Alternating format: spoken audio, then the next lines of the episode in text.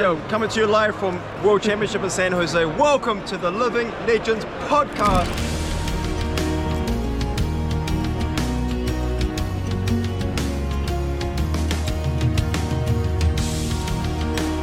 This episode of the Living Legends podcast is brought to you by The Banish Zone. And on Saturday, the 12th of August, from 1 p.m. through to 8 p.m., they're going to be running a skirmish season event. Blitz brings you a first chance to take those new cards from Dusk Till Dawn out for a test drive, and they're also fantastic for getting amongst your local community for some great games. So go check out the Banish Zone for all of your geeky needs. Let's get to the podcast. One one thing that I noticed while recording the video that I did yesterday, which I did like immediately after seeing the announcement, I skimmed through it really quickly just to make sure that I knew like the the the hook, right? The hook was like all mech set. Um and then I just read went through the article and gave everyone my first opinions and we watched the trailer and everything. Trailer is really good by the way.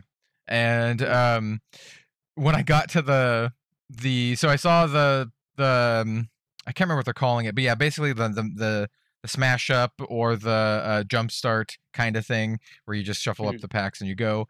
Uh, I saw that, and then I saw the expansion slot, and I'm just thinking to myself, and I'm like, wow, they're doing a lot of like Magic the Gathering stuff, huh? Because this expansion Yeah. slot sounds like the list, and this does. smash up thing sounds like Jumpstart. And I'm like, hmm, this is very Magic the Gathering y.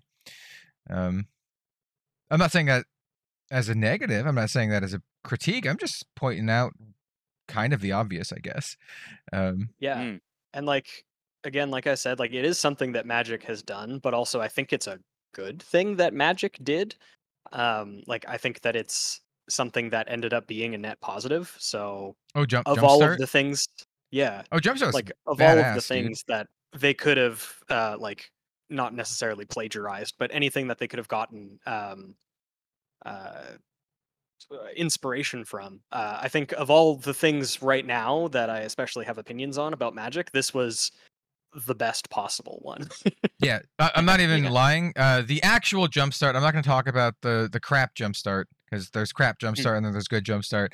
The the actual good It's like Jumpstart. new Jumpstart, but Yeah. Yeah, like the the ones that are like per set are the crappy ones, and then there's like the the individual jumpstart. So the original jumpstart and then like the second one that they did um are both great, and they're both magic products that I actually like wouldn't mind buying, which is saying a lot for me these days because I don't really buy magic products. And why I would buy them is because I'd buy them and I would just kind of like sit have them in my game room sealed or maybe open with the with the pack still sealed. Um and then when friends come over, when my brother comes over, I'm like, "Hey man, you want to play some Jumpstart. I just have some things. Like he doesn't need any cards. Like you don't need to bring anything. It's just and I have them Mhm. already. Here you go. Let's play. Um, so I think they needed to introduce more things like this as well, from like a, a new player casual per- perspective of something they can just pick up. Uh, crack, shuffle, and play. They call it. I'm looking at the article Mhm. now. I'm just skimming, skimming through it in preparation for this. I don't know whether we're recording right now. we we are recording. Hello. oh, Um, fantastic! ah, There you go. Let's just jump. Let's just jump straight into this then. Welcome back to Yeah, Living Legends might as well. podcast. I, I am not your host for today, so I'm just going to throw it over to whoever is. uh, I William. believe that it is me. So hello and good morning. These usually come out in the morning, uh, folks. Everybody who uh, who has decided to join us and listen to our thoughts today, welcome uh, to the Living Legends podcast, your one-stop shop for everything flesh and blood related. Uh, I am Bill from the Spike Feeders and from the Living Legends podcast. Uh, And joining me today are my two ever lovely co-hosts. Uh, we have Let's Go Alphabetically Az from Go Again Gaming. Yeah, thank you very much for joining us today. We've got a few things to, to speak about, uh, both in this week in Flab, in, gonna- in this week in Flab, this week in Fab, because I've been I've been doing some stuff this week which we can we can touch on, but also the article that was released again because we're re- we're recording this on a Tuesday, something that's actually hot topic right now, which we're going to go into. But yeah, should should be good fun. Yeah, as people might refer to it, meta relevant. That's right. That's what we're all about here. Yeah. Uh, but of course, it's not just myself and Az. We also have Kel, the the irreplaceable. I was about to say irredeemable. maybe maybe both. I don't know. we have What? Kel from Red Zone Road. How are you doing? Why not both? Um, how's it going? How's it going, everyone? I don't know what I've done, but um, I'm I'm uh, looking forward to talking about some flesh and blood today and flesh and blood adjacent things, I suppose. Uh, we got a lot to talk about. The the the new set Bright Lights is very interesting. And uh, Bill and I were talking about uh, this beforehand, but I do have a little bit, I have some concerns. Overall, I, I'm very excited for the set for many, many reasons, but I do have like a couple concerns that um, I, I wouldn't say they're active worries now. They're just things that we should keep an eye on, basically, I think. I Mhm. think. So uh, look forward to Mm. it. Yeah, and that's and that's sort of stuff that we've mentioned before. Obviously, we we we obviously love flesh and blood, all of us. But uh, sometimes when you love something, uh, constructive criticism is something that happens. So, um, and that will always happen as well because they're doing another sort of thing that Brian Gottlieb actually uh, sort of alluded to when we had him on the on the podcast.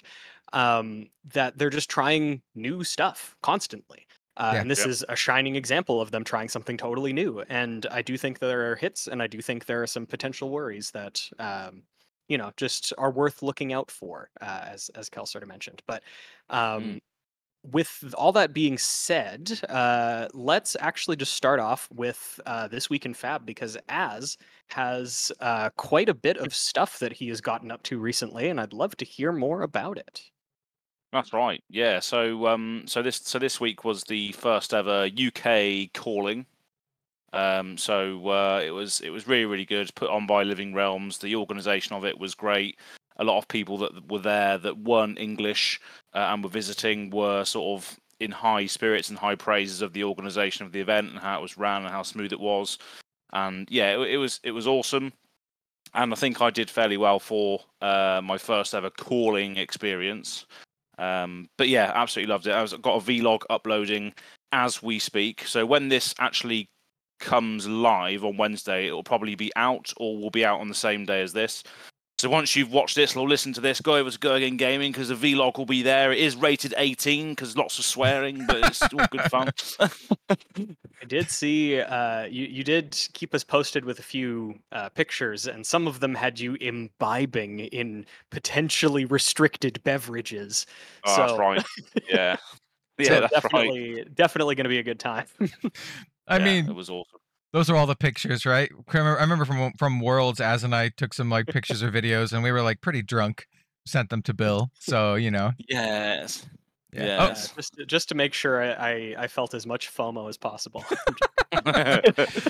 Just Oh, well, we just wanted to let to let you know we were thinking of you. Like you were there, you That's were there right. in spirit. Um, yeah.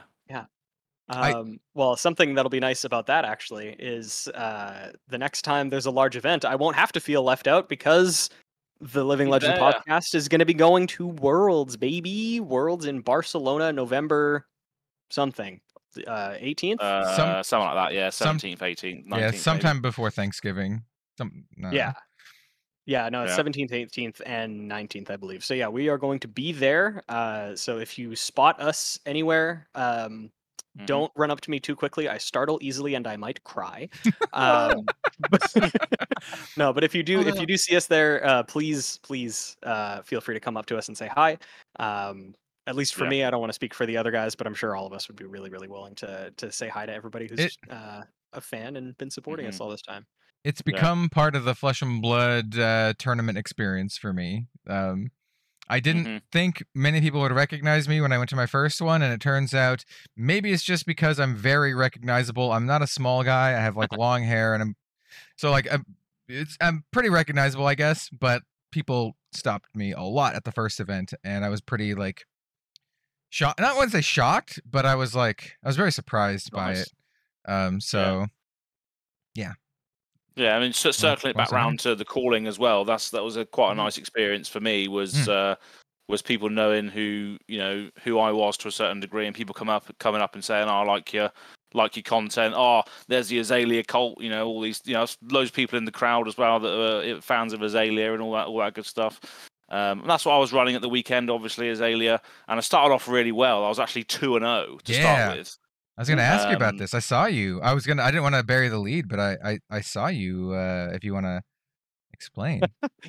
Yeah, so uh, so yeah, I, I actually appeared on the calling stream as well, which was hosted Yeah. by Tabletop Twenty Four, commentators will push the point. Great English podcast. Uh, they did a great job, and uh, I know how hard that is casting a 12 hour long event. Well, I was over two days, obviously, so they had a much Yeah. much bigger job. Um, But um, yeah, so I, I was t- I was two and zero. So my first round was against uh, was against Riptide, actually, funnily enough, and I was actually quite scared of Riptide because everything I was doing, they were just blocking essentially, and then they really Yeah. had this really strange list, and they were pinging me for one. I was like, am I actually ever going to get through? I was using loads of my arrows, and I just thought I'm not going to be able to do this. I don't think, but luckily I was using. I managed to use Codex in a way where it was actually because obviously Codex strips away their defensive capabilities by making them discard a card, right? Mm. So actually, was actually using Codex, even though my, my arsenal was was was was already had something in it. I was using Codex just for to strip a card from their hands. So They couldn't defend as much. Um, so I was using Codex in that way to ultimately get more damage through, and then using Dominate and all this sort of thing to get the win on the first round Nice. uh, which was which was good. Uh, and the second round was um, against uh, second round was against Bravo, uh, which was I actually I actually just steamrolled the Bravo. I just managed to get my my big effects through quicker than they could. Um, and I ran perch grapplers in this game as well. Uh, and I was I think I threw away my skullbone cross wrap and my perch grapplers on turn two in order to stop a spinal crush, which would, if that would have hit me, I would have lost essentially because they would would have just been able to rick roll me the entire time afterwards. Um, but yeah, that that. I I beat uh, Liam Holden, who is very very well known in the UK for being a consistent top eight competitor. Um, so I was happy to happy to get the win on that. Uh, Nice. So that will put me put me in, into 2-0, and then uh, went on from there.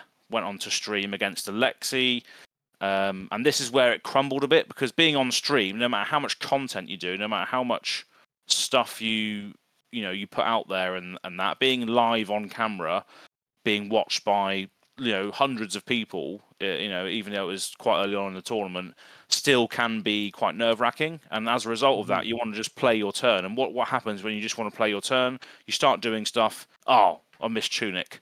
I've done that twice on stream. I missed the tunic trigger because I just wanted to get on with my turn. Yeah. Um, so uh, yeah, ner- nerves get to anybody still, even at, you know, even even though we make content all the time and we you know we're in front, we're public speaking and all this.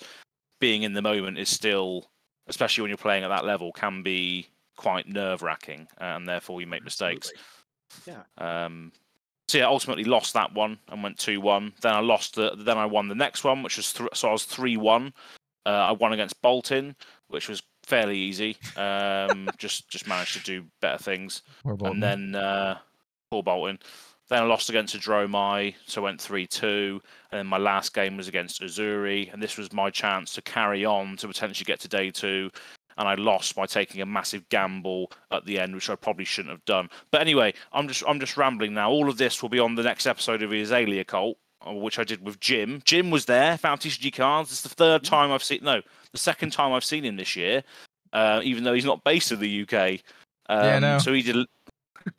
so it's funny. So we did a little recap video on uh, on on my matchups and his experience with other Azalea gameplay in side events because you also did a lot more other things.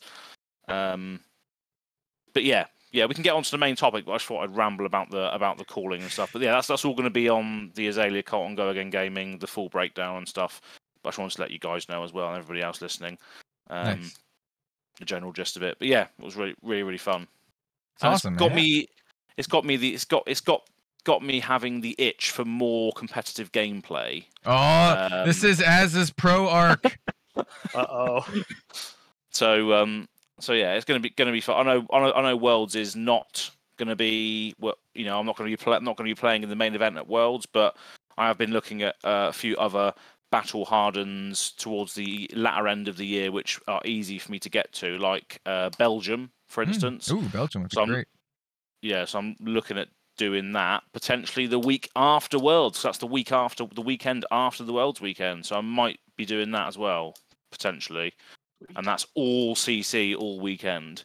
Um, so you got Super Armory, which is CC, Battle Hardened CC, and then PTI event after that CC. So that that looks like a cracking weekend for what I enjoy about Fab, and that's just pure CC. But anyway, um, just loving life on, a- on a bit of a high, and that's why I was a little bit late to the podcast today because uh, I was asleep on the sofa. Because as you'll see on the vlog video, my room was a lounge and I had no bed. I was sleeping on the sofa the whole the whole time. That's rough. Um, so uh, it wasn't like a pull-out sofa or anything. It was just a sofa which I was sleeping on. So it wasn't like a like a sofa bed or anything. Um, but luckily, the Airbnb that we've got booked for Worlds does have three rooms, all with beds in. That's good. so we- so we're okay for that. Um, but uh, but yeah, great great time, great week in Flesh and Blood, and still on a little bit of a come down from the high of it all. Um, so uh, so yeah, good stuff really. You're gonna have to rebrand your channel to Pro Again Gaming. Yeah, that's right. Yep. Yeah. Perfect. Pro It was again. Meant to be. Pro Yeah. Again Gaming. Um, yeah, m- Yeah. my weekend Flesh and Blood is uh, literally basically centered around talking about uh, bright lights, um, which we'll get to. It's the main bulk of the conversation today. My weekend was spent Yeah, doing yeah. casting and coverage for a different game uh, for the Mhm. regionals for uh, a game called Grand Archive. So um, didn't really do much Flesh and Blood this weekend until the news dropped literally yesterday, and I was like, oh.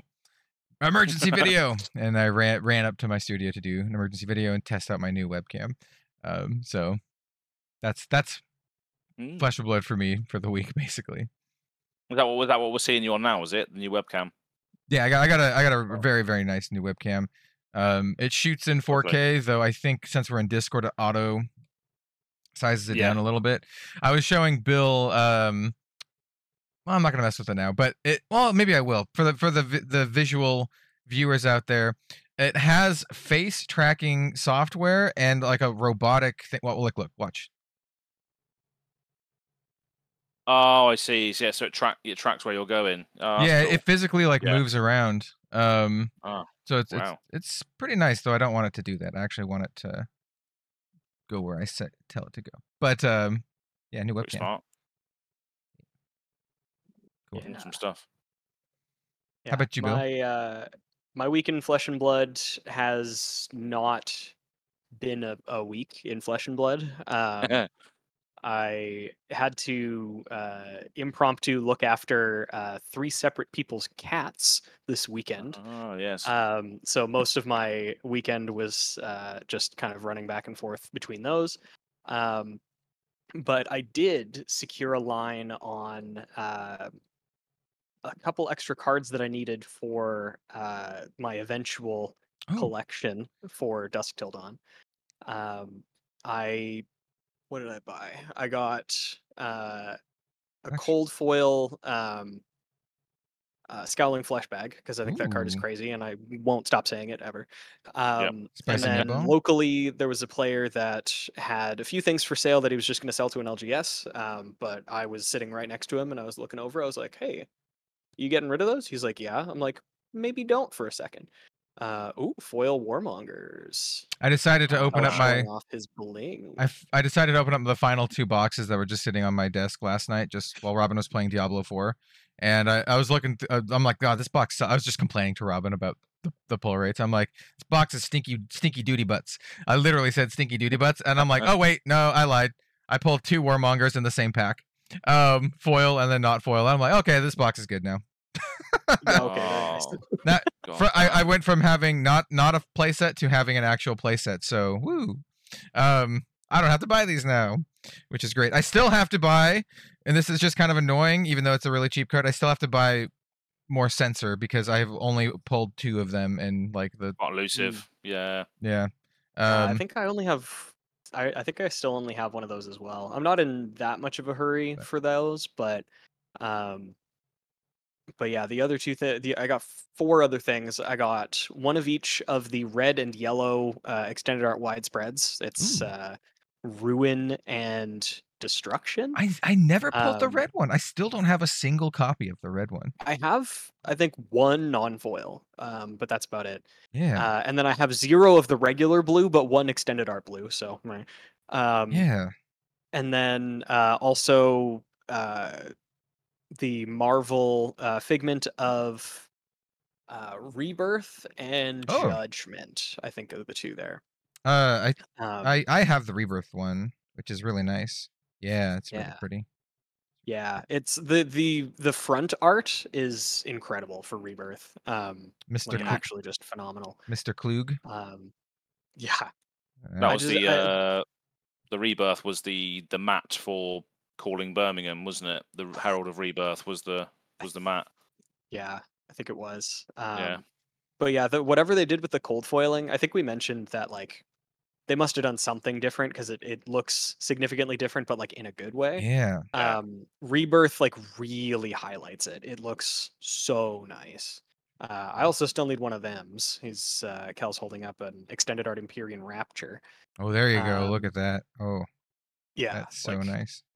just incredible Well, People should tune in for the video version because Kel's camera is on fire, baby. I could see Yeah. literally the web the webcam in the reflection of the cold Yeah. falling. It's ridiculous.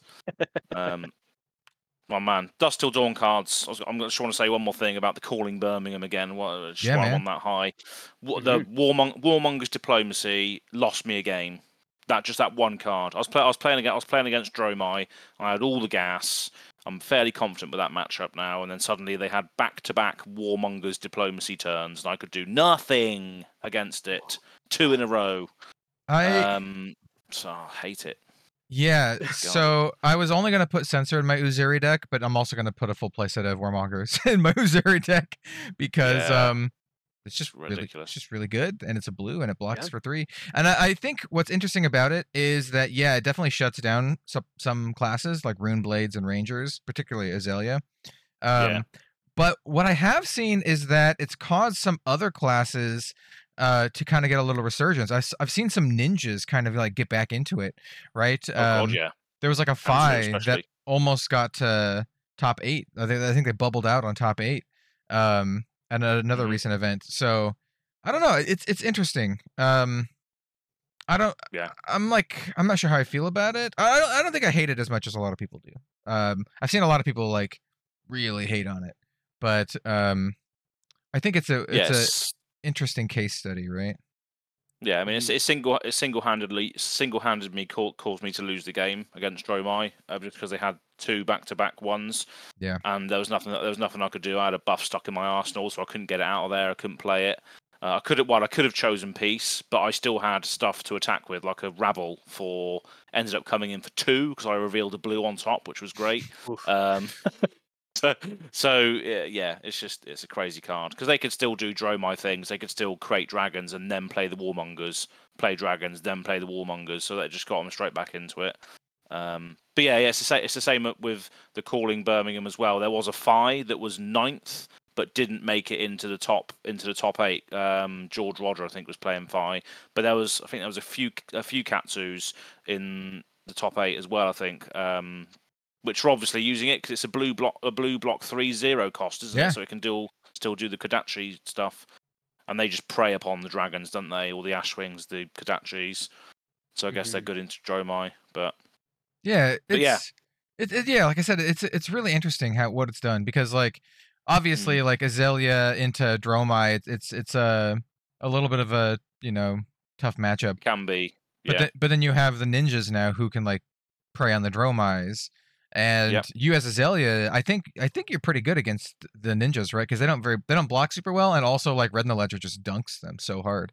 Um, yeah, yeah, yeah, yeah. I was playing some games over the weekend with uh, someone in the Airbnb who had brought Katsu, and the, the trick is to literally just block as much as you can until you find your red in the ledger, and then you fire Mhm. that, Yep. and then you get you either get them blocking or it hits them, and then they take a turn off, and then you just rick roll them afterwards.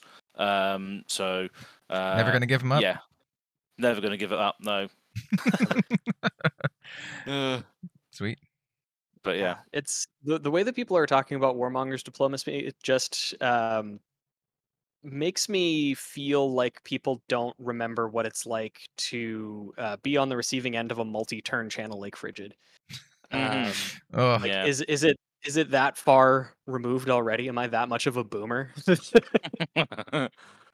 I- Uh, like ah, yeah. I, mean, uh, I I, think I went on an absolute tear on uh, the last set of skirmishes that I played in, and I was playing Chane, and I was completely undefeated. This is like when Iyslander was still a thing. Uh, just like shredded every single one of them. Um, got to the the top table. It was the the finals. Uh, went in undefeated against an Iyslander that I had beaten previously, Mm. um, but because of top, played against them again. Uh, and they landed a turn one channel Lake Frigid that they were able to keep around for three turns. Oh yeah. Um, That's I was just like, yeah, yeah. Is, I i- guess i- I lose. is Chane is, is your Chane uh, typical? I don't haven't really experienced Chane too much, but is it typically mainly reds? Is it as well? Chane Um, or Mm, no, you you still have like your decent utility blues, um, because most of the time you want to do like one or two things into Thorn. Um, so you're not Alright. completely red line, but like if you have to start paying one for um you know things like shadow of ursur or uh you like Oh, your right. only buff on your turn is a howl from beyond and you have to pay four for it like you're that you're Mm. done that's it's Yeah. it's too much on top of what you already have to do um so You have some yeah, pretty.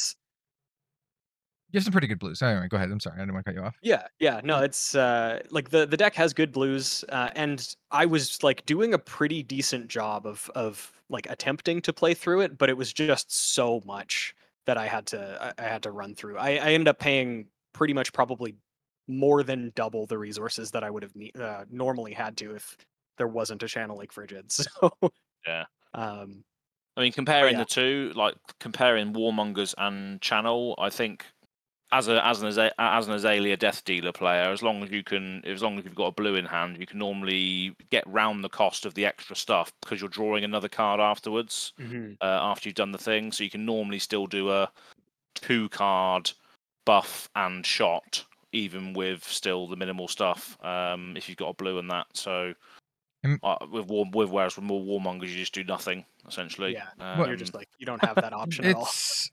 No. I- Lake Frigid punishes go wide decks much more. Like uh, Yeah, from like from yeah. like a ninja standpoint, Lexi standpoint, any deck that wants to go really really wide, Lake Frigid is brutal. Like ab- Mm-hmm. absolutely brutal. It makes it so like your four, you know, four card attack is now like a two card attack, um, kind of thing. No, that's, that's very true. Yeah, because yeah, because again, speaking from you know, our various different experiences, Azalea can do more with less cards. Whereas if you're if you're going wide, that again, you're like you said, the the channel is taxing you more, isn't it? Because you're Mhm. you the, the more cards you play, the the more damage it does. Whereas it doesn't happen with other classes. So yeah, it definitely makes sense. But Yeah. yeah, uh, yeah, Yeah. Well, absolutely. Absolutely. But um, with all of that sort of Mm. uh, being said, we do have something very interesting to discuss today. Uh, Yeah. Speaking of, I was trying to figure out what a good segue for this would be. Speaking of go wide heroes, Oh, Oh, yeah, yeah. there we go. Look at that. I Not- would, not- I not would even very heroes, much con- consider go Dash class. to be a go wide hero, uh, and Dash for the first time, basically ever, um, is getting an actual uh, dedicated supplemental. Like, I guess not a supplemental set because I think this is technically a mainline set. Mm. Um, Yeah. But uh, a support set. Um, she's obviously and and mechanologist as a whole has seen uh, you know some amount of stuff. Obviously, they debuted in Arcane Rising. Uh, they got some amount of support in uh, Crucible of War. They got some amount of support in Everfest, uh, but never in sort of like a main set capacity. And uh, the way that they're correcting for that is making a set that is entirely mechanologist. Uh, Yeah. it's uh, for me. I'm personally kind of scared because uh, something that Kel and I were kind of mentioning previously, uh, just before we started recording, is Dash has sort of always been a good deck. Like Yeah. maybe not the deck that continuously tops tournaments or whatever, but even though it hasn't gotten an official mainline set, people still fear Dash. People still hate Yeah. um, seeing, you know, um, a bunch of pistols coming at them all at the same time. Um, I freaking hate uh, Teklo Pounder. Ooh, Pounder that card is so crazy. Da- Um, Dash is a top five living legend point hero. Mhm. Period. It's more than I think Dash has more than Lexi. Dash is a top five hero and has had minimal like support, which is insane. Like mhm. Dash has won callings as well, right? In like Oh. Asia and Singapore. and multiple as multiple well. callings. Yeah, back back in the day, Dash was like a menace. Like in the Mm. um Arcane Rising and um Crucible of War like era, Dash was like top tier deck. It was like the deck to beat.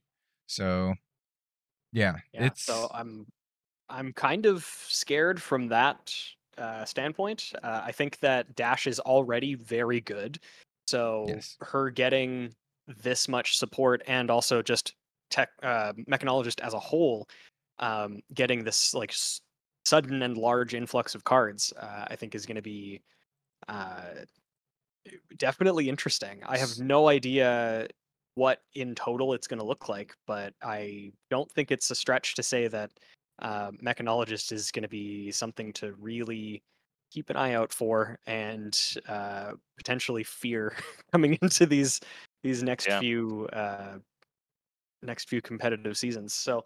Um, yeah. Uh, so let us just do a quick rundown of what Bright Lights sort of is, what the big uh, pieces of it are. Um, so as I mentioned, it's um, as far as I can tell, it's a it's a mainline set. It's not a supplemental set. it is a draft set, a Um, limited set, I should say. Yeah, it's a it's a limited set. Um, it is entirely mechanologist. They're printing potentially three, or they are printing three new heroes. Mhm. Um, we know of one of them currently, which is uh, Teklovossen, Tek Teklovossen.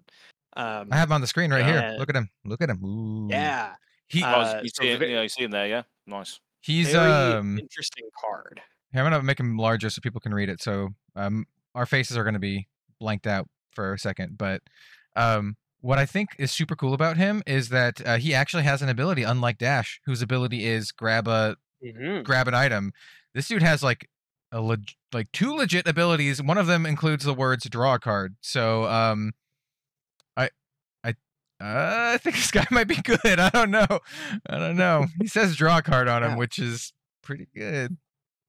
Yeah. So uh, for those of you who are not tuned in uh, to the video stream, uh, uh, who is also uh, Esteemed Magnate, uh, is a mechanologist hero, comes in old and young, uh, for intellect 20 slash 40 health.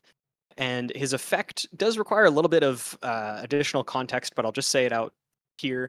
Uh, his effect is you may play Evos from your banished zone. Uh, and then once per turn instant for three resources, you may play your next Evo this turn as though it were an instant. When you do, draw a card. Uh, So obviously, very good depending on what Evos are. Um, and we do have an Wow. example of one Evo. I don't know if Kel can also bring that up for our uh, visual viewers, but Hold for on, that- everyone else, I will. That will take me Uh, just a second. I I, caught, I have a I had an image of Teklovossen, but not the Evos. But I can get them real quickly. So, uh, Yeah. one moment, Um, and we'll get them on on board here. but yeah, so basically, without going into what uh, the current one that we have available to us is, um, it's called, uh, or Evos are a type of equipment, uh, a new type of equipment. Um, actually, hang on a second. Well, they are sort of a new type of equipment. Well, we'll just wait till Isn't isn't we'll wait till yeah, Bill yeah. comes back. I didn't I didn't realize he was gone because I was I have um the uh, website pulled up as I'm copying the the images down into here. Uh, so I'm gonna pull up Evos. I'm gonna pull up the giant mech suit. I'm gonna pull up the uh the proto equipment as well. Mhm. Um, make a note of it so it's easier to find. Just have a look at them, maybe write the the OBS minute down where we stopped. or or or we could, or we could just leave it in. or we can just leave it in. Yeah, Well, just leave we'll, it in. we'll just talk. What's hey uh, hey, that's how you going, man? um, Proto base. Uh, but yeah, I mean, um, obviously we don't we don't know. We can just jump straight back into it. We don't know what. Uh, or we, there's a few examples which we're going to bring up in a moment in real time. Um, but the, the flavor text here is crank it up. Uh, Metrix in the age of steam, and energy source, um, is is in the Age of Steam, an energy source Mechanologist heroes mainline to power up their gadgets, gizmos, and equipment in their race to build the city of tomorrow. The new crank mechanic makes items more playable than ever, with uh, and with 30 items in the set, bright lights is geared up to be uh, to get your cogs spinning. Um, so a lot of people have sort of uh, looked at, looked upon this and thought, oh, power up their gadgets, gizmos, and equipment. So I imagine it's a way of doing a Voltron-y thing, right, and just building up your equipments to do better things over time. So the more time you have to build them up, the harder it is to deal with and interact with as time goes on. Um, so that kind of makes sense with the powering up and all that sort of stuff. Well, they literally say someplace in the Flesh and Blood article that uh, build the mech suit of your dreams is one of the oh, things. they do. Yeah. Ah. So like what it what it is fundamentally is here I'll pull one up real quick is you have base equipment that more or less doesn't do anything. You have one that are the proto base equipment that literally have no stats, but you just get them in limited formats. It's just a thing that you get. Um, they Ah. don't they don't do anything except for you upgrade them into other things. Um, there is a promo card. I don't know the actual rarity of it, probably like common or rare or something like that. That is the Teklo base, which is basically the same thing, doesn't do anything, but it has block one and blade break. So it's kind of That's right. like uh, Iron Rot, but you can upgrade it into stuff because they all have that. Uh, I'll make it bigger here. They all have base on it. So this one says mech equipment base head. Uh, so I'm showing everyone the Teklo base head, which is the promo. Mhm. So anyway, yeah, that that's kind of like the the quick and dirty of that without Well, going into yeah so much. extremely interesting um, that there's this new just set of equipment that uh, can almost adapt to the game state as it were um, S- obviously dependent on whether or not you actually see the individual uh, evos that you want to uh, that you want to work with but uh, something that is obviously quite nice as i sort of mentioned with uh, Teklovossen, um, the evos are what you can put on top of your uh, base pieces and uh, Teklovossen allows you to play them from banish uh, or sorry yeah you may play Yeah. evos from your banish zone yeah so Mhm. um, so if you you know if you boost one away um, you've obviously gotten the value off of the boost and then uh, Teklovossen allows you to then gain the additional value of basically treating it as though it was in your hand as long as you can pay the three resources for it um, which Yeah. yeah. based on the one that they have shown us, which I'm actually quite a big fan of, and we don't even actually know all the words on the card yet. Um, I think that Evos are going to be kind of a force to be reckoned with. We have uh, Evo Steel Soul Memory, Mhm. uh, which is a, and this type line is crazy, Mechanologist Action Equipment dash Evo Base Head. Yep. um, it's Oh a blue, uh, it's a bl- blue equipment that has three block. So Very important that three block actually. yeah, so I assume this still just blocks from hand. Yes. Um, so that that's a little bit of an interesting interaction. Um, because this is a card that goes into your deck. It's not an equipment that you can start the game with. Uh, it pitches for blue and uh, costs four resources.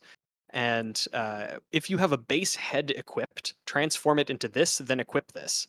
Um, so all of so far what we've seen this evo does count as a base head so you could put another one of these on top which will be relevant for uh, Mm. the remainder of the text on this when this transforms from or into an evo with a different name your hero gets plus one intellect until end of turn Yeah. uh, and then there's some barcode uh, blanking out of some additional text which i think is is very cheeky um, and then uh, it also has temper and temper with three base block is pretty big. Five- Uh, five that's block? a lot of defense.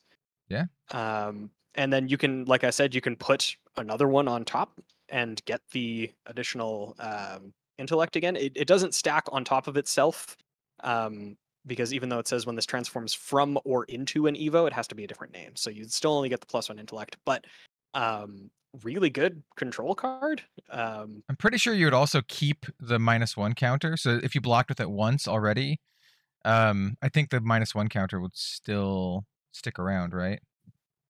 I think so. I- Yeah. I don't know because it transforms, and from what we know, transform like flips the card over. Um, Hmm. like Mm. for all of the like the invokes and stuff. Yeah, we Argus, well we've never had put to it deal with underneath as a thing. we've ne- Yeah. we've never had to deal with uh it having like a persistent effect and whether or not the persistent effect stays around when it does. My inclination is that it would. I feel like Um it probably would. because that seems very strong if you can block with it and then transform it and then get rid of it and then continue to block with it. You could have insane amount of block value because even this is 5 block value, right? 3 and then 2 and then it goes away. Um Yeah, and there's there, Yeah. there's no is there any text on this card to to suggest like if you play this for for, for its forecast, are you playing that for the transform effect or are Yeah. you playing that for you are? Yeah, yeah, yeah. Yeah. Yeah, that, that Yeah. that's what you're doing. You can block with it from hand. Uh, you can pitch Yeah. it, and then when you actually play, then then you transform it. That's what that's what you do. Um, oh, okay, yeah. So if you have a base head equipped, transform. Oh, yeah. So it says on the card, transform into this. So it just does it on the forecast, right? Okay, yeah. yeah, and then I'll I'll bring then up the get- base get- heads that I that I showed before. Yeah. Like here's the proto base head that literally doesn't do anything other than being a base head that you just get in limited formats, which we'll get to that. But I think this set is Mhm. very very skewed towards limited stuff, which is really exciting for me. Uh, and then there's a slightly better version of this that you'll probably play with in constructed called the Teklo base head, which is the same thing but it has blade break one. Um, Mhm. uh.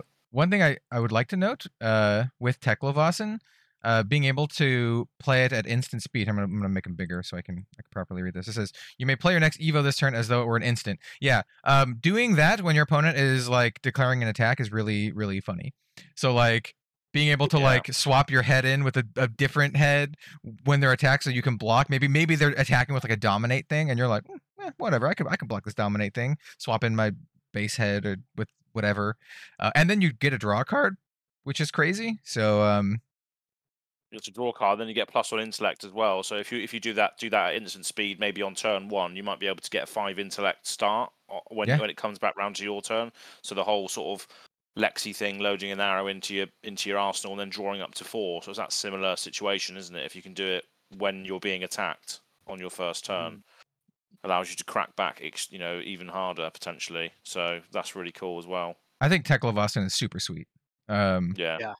uh, I think it's going to be a really interesting hero, and the two cards that we've seen for him so far uh, are just i- really Oh. sweet at the very bare minimum. yes, let me pull up the other card, the big Robotech thing, the Terminator Yeah. tank. Check this thing out. I'll make it big. I'll make it Absolute. big for everyone so they can see it. Look at this. Look at this. Where were the where were the Terminator tanks when the demons attacked Solana?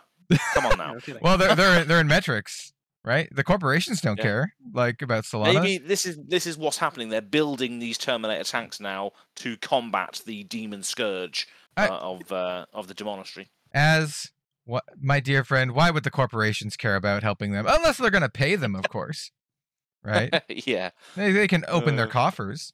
Um, but yeah, exactly. uh, here's the Terminator tank. It looks like something from Mech Warrior. Um, yeah. What a so game. for uh, for non-visual listeners, we have Terminator Tank. It is literally called Terminator Tank. yeah, uh, it is a mechanologist attack action. It's a majestic. It costs six, Mhm. pitches for one, uh, attacks for six, and blocks for three. Uh, and it kind of doesn't have any other text because the remainder of its text uh, is actually based on how many evos you have equipped. Yeah. Um, so if you have one or more evos equipped, this gains when this hits a hero, they discard a card, which Pretty is good. already like pretty sweet effect. For six, it's a lot, but it is a sweet effect. However, there are more. Uh, if you have two or more evos, it costs three resources less to play, so it becomes a three for six with the discard effect, which is great. Yeah. Uh, if you have three or more evos, it gets overpower as well, so a little bit of evasion. And then if you have four or more, so the entire trifecta of evos, it gets plus three and it becomes a three for nine with overpower on hit discard a card, okay. So um, Ridiculous. I'm gonna which is uh, I'm gonna call. I'm gonna I'm gonna call out Brian Gottlieb here because I, I in the last podcast when he was on and I was like, hey, I just want more uh, attacks that make my opponent discard stuff for assassin, and he's like, you're being greedy. And then they then they yeah. then they're printing this, which is a three cost nine attack overpower that forces your opponent to discard a card. Um, yeah. Oh yeah, you were know. you're being greedy outside of the uh, the confines of mechanologist. right? Yeah. hey, just print the assassin version of this, and I'll be happy, right? like, Oh, it seems Seems so sick though. Another thing to note as well is the cards. Obviously, if you flashed them up so far, you might have noticed that um, Teklo Varson, Evo Steel, and Terminator Tank they all have different borders.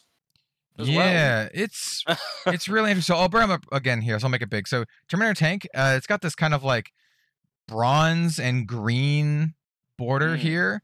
Um, the let me pull up the other one. The um, the Evo Steel Soul Memory has a completely different border. It looks very cybernetic, actually. Um, very very cybernetic. Yeah, and then I'll go grab Teklovossen himself. Here's Teklovossen, and this is kind of like the The original. this is kind of like the standard border. mech border that we've seen before. Um, Yeah. And then hold on, let me let me also pull up the. I think the equipment is just the same. Yeah, the the the base the base pieces are just have the same equipment borders. Yeah, is they're all, just like but- common equipment borders, common rare equipment borders, I guess. Yeah. Um, yeah. And I I had a thought, and I just wanted to double check, but uh, I've confirmed that Construct Nitromechanoid just has the regular Mhm. um, mechanologist border.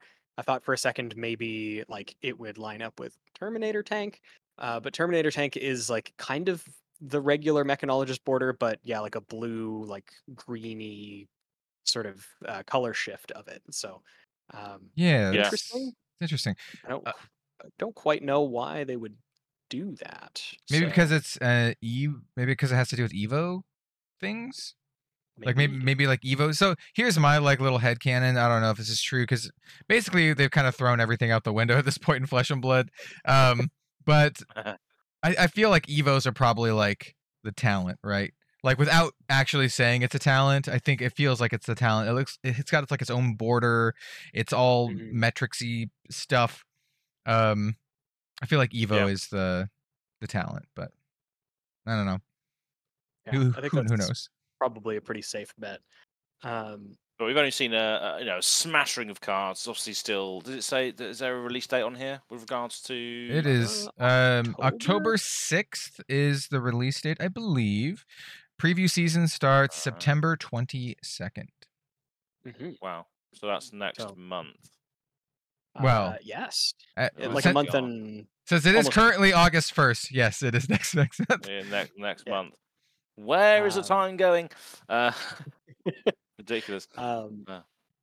but yeah, so that's uh, basically what we've seen from the set so far. Something that I think is really interesting that they're sort of playing into is because this is going to be a full mechanologist set. Um, they're implementing, or at least, um, yeah, I guess I guess implementing is the correct word. Um, a new type of like quick gameplay uh, style uh, that they're calling uh, crack shuffle play, I believe Mhm. um, because of the way that the set is built. Um, you actually have the ability to just take three boosters of the set, um, open them up, take out the last two slots, which I believe are the token slots, uh, and then just mash those together and play. Um, so very similar to, for everybody who is familiar with Magic: The Gathering, uh, Jumpstart. Which, um, at least personally, I am actually a big fan of Jumpstart. I, I like what it represents and how it was done. Sweet. So if the implementation is as good as um, the way that Magic implemented Jumpstart, I think that this is probably a, a slam dunk, uh, like a no-brainer. Um, but what do you guys think about it? I mean, it seems awesome. I'm a huge fan of limited. Uh, I actually used to do way back in the day what people I think we my brother and I called them pack wars. I don't know what other people call them, but that's where you literally open up a magic booster pack and then you shuffle in um, a bunch of lands and then you literally just play with that as like a little mini a mini game. This is kind of like that, except you're you're smashing three packs together. Um, and that's what it is. I mean, it's all mech, so there's no way to miss. Uh, there are a couple interesting things that I want to point out about this. Um, like Teklovossen being a majestic for his adult version. What the hell happens when you open up your majestic Teklovossen? Um, do you just take him Mm. out? Like that that'll that maybe could go into the, another thing we're going to talk about in just a second, which is the new expansion slot. But um Teklo being a majestic, by the way, is just really weird to me, just in general. Just in general. Um Yeah. because it's a draft set. You think he'd be a token like he normally like like uh, adult heroes are normally in draft sets. um, especially when there's already like 46 majestics in the set. Um, Mhm. so anyway, that, that's just kind of a weird thing. We could talk about it in just a minute. But this thing, I think is cool. Uh, this like shuffle three three packs together.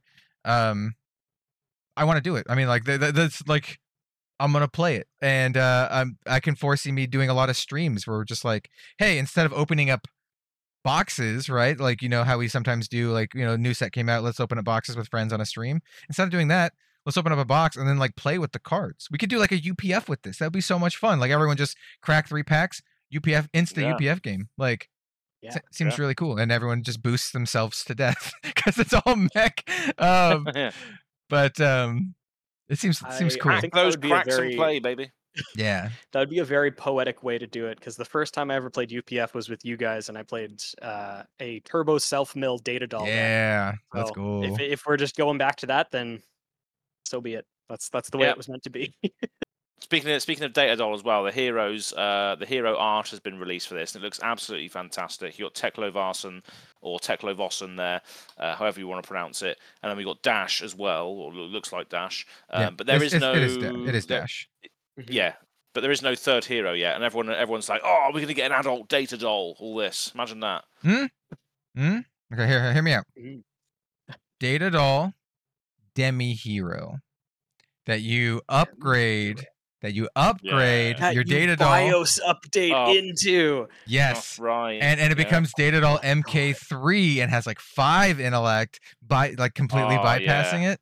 Mmm, that's my big that's my big um prediction for this set. Data doll, not So- actually the draft hero, data doll, actually a chase demi hero. I think constructed. Yeah, I that'll think the other hero might just be another of the random uh characters that we've seen. We've seen a whole bunch of mech Mm. characters that people are really wanting. There's that like steampunk dude with like the top hat. There's uh that uh, lady with like the big power fist things.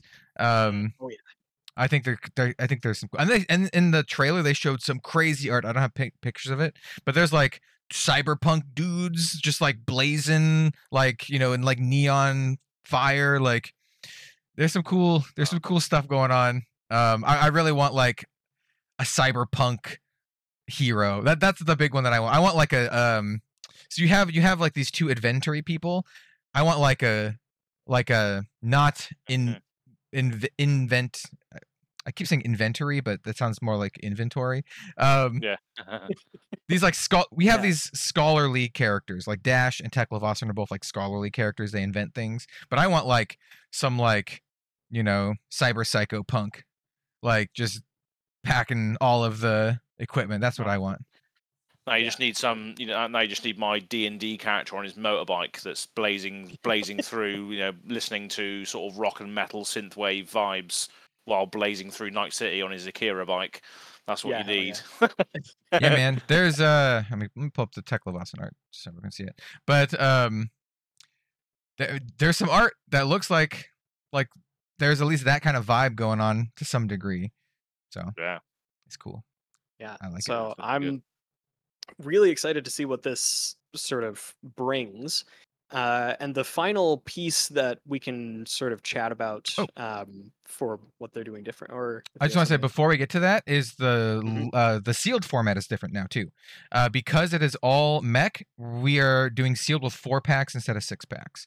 Um, Mhm. So that that, that kind of goes along with the whole like shuffle three together. So it's it's like the one step further. I think it's actually really interesting, and I think it actually will ease in new players into limited way easier because you can have the format where you're like just smash three packs together. You don't make any options like you don't choose what cards go in then you have the one step up where you have four packs and then you pick what goes in and that you have more agency over your deck you know you're, you'll be taking out a couple cards here and there to make your deck more optimal uh, which i think is uh, Mm. interesting and I hope this means, and this is can, can also lead to the next part of the next discussion. In in in the spirit of consumer friendliness, I hope that means that limited sealed events are cheaper because they are two p- less packs, right? Um, they're only four packs; they should be that much cheaper. So that is a good point. Yes, That's a very good point indeed. Um, yeah, that's something that I think is um, just another th- another part of what's sort of going on um, that I think is really interesting.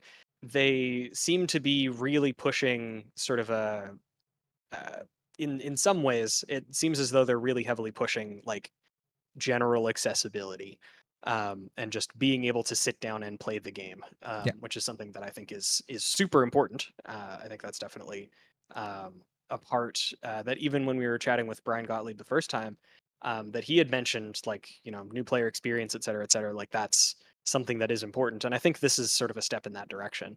Mhm. Um, I agree. so I yeah, really, really glad to see it.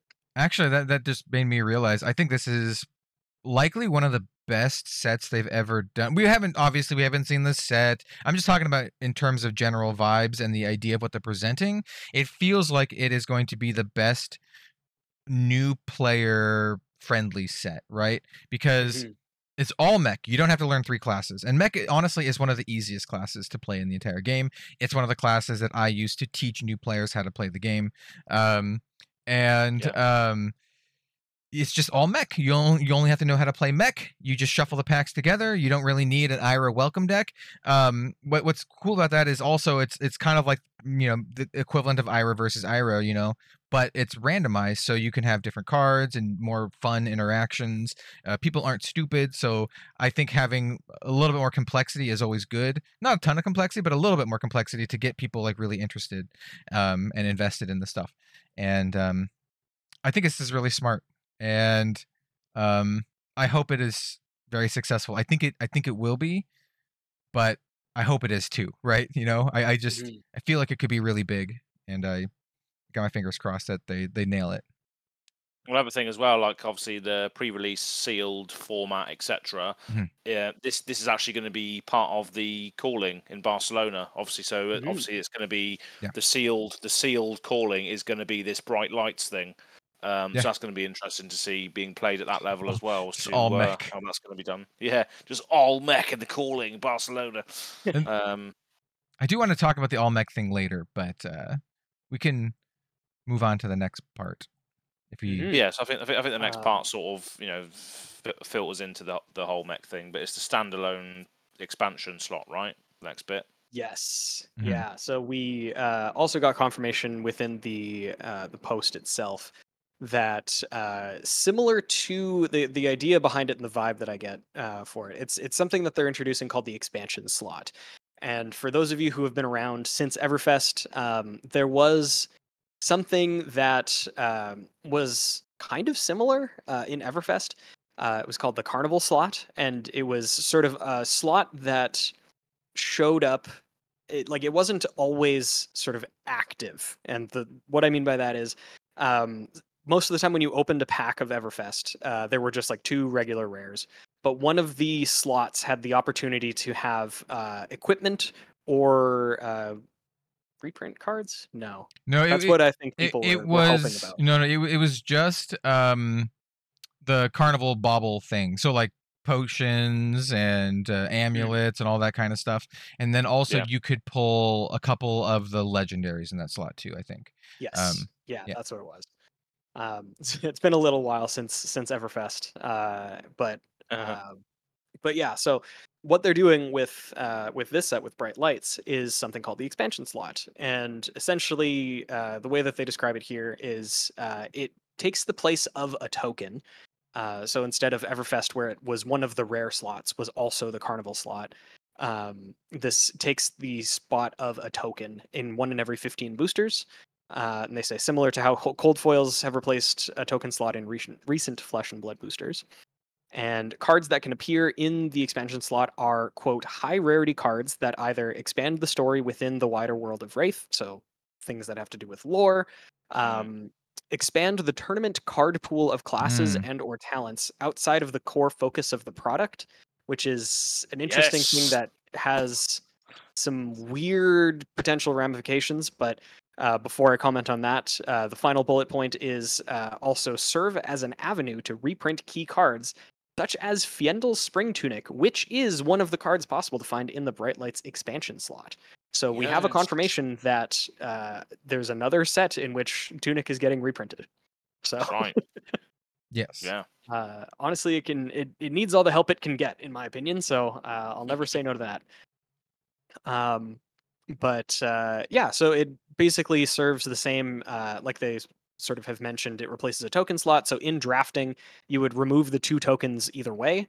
Mhm. Um, So this functions the same way. So if you do open a spring tunic, you're not forced to pick that over something else. Well, um, In fact, you cannot pick it. You you, you Yeah. cannot play with it. It it is Yeah. you just get it. Yeah. So, um, yeah, so very interesting. Uh, it's a slot that has a lot of potential, um, and I never, I, I never pass up an opportunity for things to get reprinted. Uh, personally, even as an enfranchised player, um, I always appreciate when there's an opportunity for things to become easily accessible or more accessible. Um, Yeah. In any event, so That- um, Yeah. And the funny thing about that is my concern is that this slot might make some things inaccessible. Um, and so this is my, my, my chief concern with this app, with uh, with Bright Lights. Basically centers around the expansion slot. And we don't really know a lot about the expansion slot. So I, I'm not like um, worried or super heavily concerned yet, but I, I still want to talk about it because um, it's something that should be addressed just in general. And uh, we could talk about the the directions this could potentially go. So, for example, what I'm getting at here is that it doesn't specifically state that every single card in this slot is going to be a reprint. In fact, only one of the three bullet points says that it could be a reprint. In fact, the first bullet point said it could be a flavorful card, not necessarily a reprint, could be a mechanically unique card. And then the second bullet point is the one that makes me really feel that they're going to reprint some amount of mechanically unique cards specifically designed for competitive tournament play for archetypes that are not found in that particular product. Um, what this feels like to me, what they're doing is that they are addressing the fact that they want to cut back on expansion sets, which is why this is called in the expansion slot, right? Uh, they're cutting back on expansion sets in lieu of this expansion slot so they can have more draft uh, and sealed sets, more limited sets. Um, and that's like really cool on paper. But the fact that it is one in 15 packs, that is less than uh, less than two per box. Um, and if they print cards that you need three of, and they are meta staples on the power level of something like an E Strike Command and Conquer, Warmonger's Diplomacy, they're going to be extremely expensive and extremely sought after. And the degree of that depends on how good the cards are, um, how many possible cards are in the slot, right? So if there's only like four different possible cards that you can pull from the expansion slot, then that's a lot easier to pull, right? Um, but if there's like 50 cards and you want to get one of 50 and you only pulling like one per box, that's very hard, especially to get three of them. And those are where you're going to get those like tunic level, CNC level prices. And so that is what concerns me is if they are printing um, format staples, which it sounds like it. They literally say that they want to do that. Um, Mhm. If they're mechanically unique, which I once again they haven't said that they're going to be. They haven't said they're all going to be reprints. They haven't said you know what percentage of them are going to be mechanically unique, what percentage are going to be um, reprints. But this this is what gives me concern. Um, and it's all for the sake of you know um, consumer friendliness uh, and then card availability, right? Because reprinting Tunic is great, right? That that makes the card more available for people. But if they also at the same time reprint like Command and Conquer 2 and everyone needs Command and Conquer 2 in the decks and it, there's 50 different cards you can pull, they're going to be very expensive. And here- here's another $300 cards that you need to to fill out your your CC deck. So those are my concerns. Yeah, just depends on how many cards are unique to the expansion slot, because it does say that it um, the expansion slot replaces a token in around one in fifteen boosters. Yeah. So the expansion slot is only going to appear one in fifteen times. less but than how long- less than two per box. So it's like Yeah, so-. But how but how long is that list? Obviously, it's similar to the Mhm. list in Magic, Yeah. where there's a list of cards that are either reprints or whatever. Um, but is that how, long's that list going to be, and are those cards unique? Because if they are unique, if you can only get that unique card one in fifteen times, it's going to be very yeah. very hard to get, and that's yeah, that that definitely makes sense. So it's going to be interesting to see how many actual cards there are going to be in this expansion slot. Yeah, that's exactly my point. Uh, so Yeah. the the things where I'm waiting to find out are how many different cards are there, Mm. how many cards are reprints versus how many cards are mechanically unique, and are they going to transfer these cards to the next set or are they set specific? So in Magic the Gathering, the, the list is roughly the same but does change a little bit from set to set. Um, whereas like this one, they could be the same for like a couple sets or they're going to change it every set. You know what I'm saying? Like Yeah. Mm. so we'll see. Um, on paper, it sounds cool.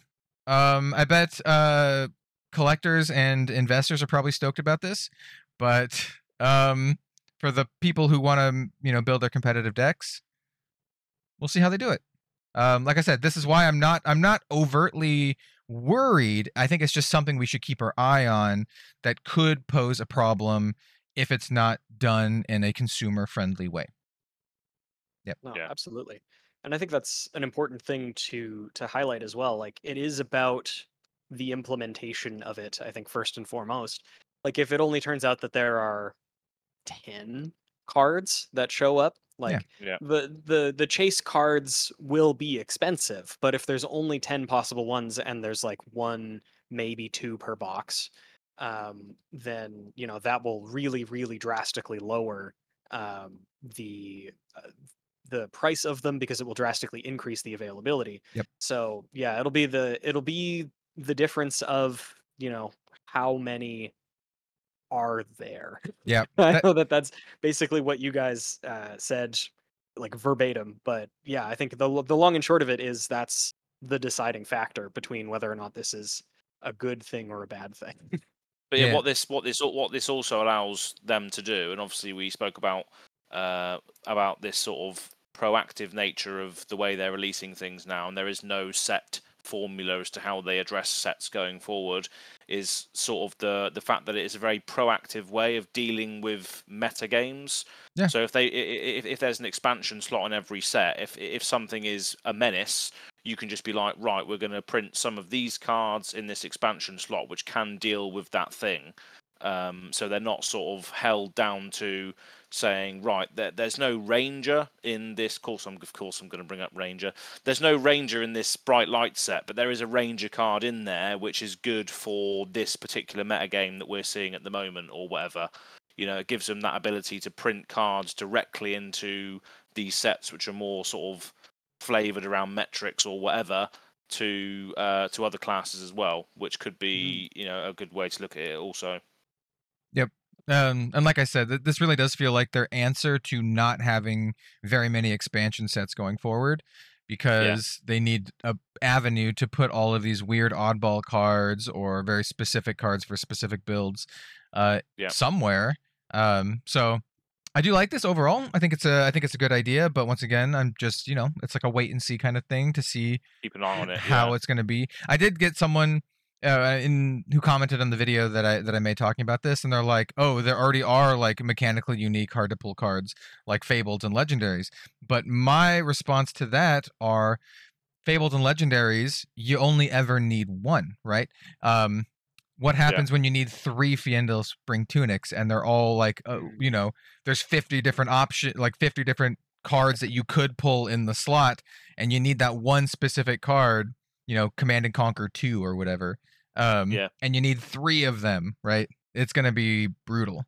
Um, Yeah. Or maybe not brutal. Maybe maybe it'll be uh, plentiful. We'll see. We'll see how it goes. Um, But But- then it's it's it's, also like you know if, if they print a ranger card, for instance, that the ranger players want, the people that are cracking the packs for the other reasons are just going to put those cards on the market. They don't want them because they don't play Yeah. ranger or oh whatever. yeah, yeah. Um, The valuable there cards will be be- valuable, but um, it- Yeah. yeah.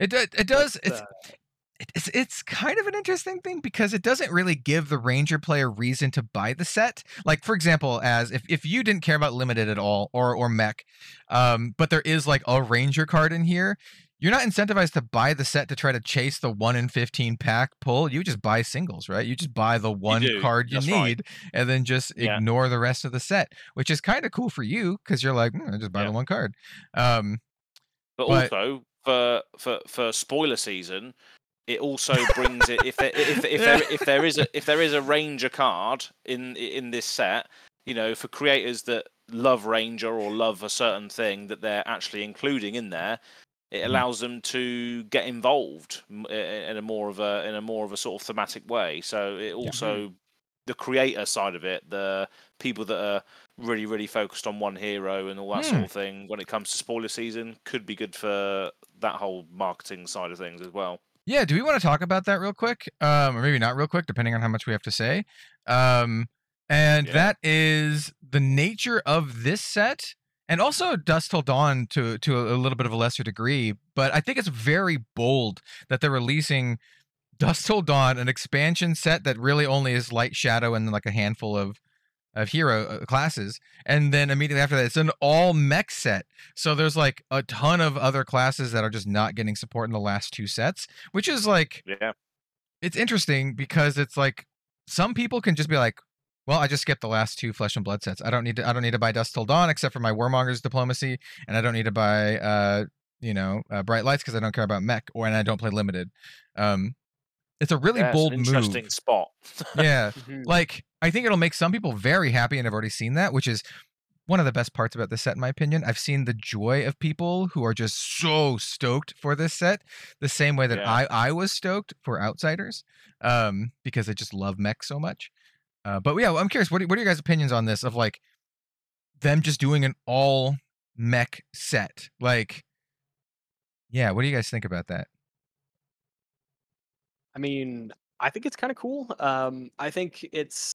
I think I, I may have alluded to this um, a little bit earlier on, but uh, it does, based on what we know, that you know, mech hasn't gotten any support really outside of supplemental sets um, since it's been released.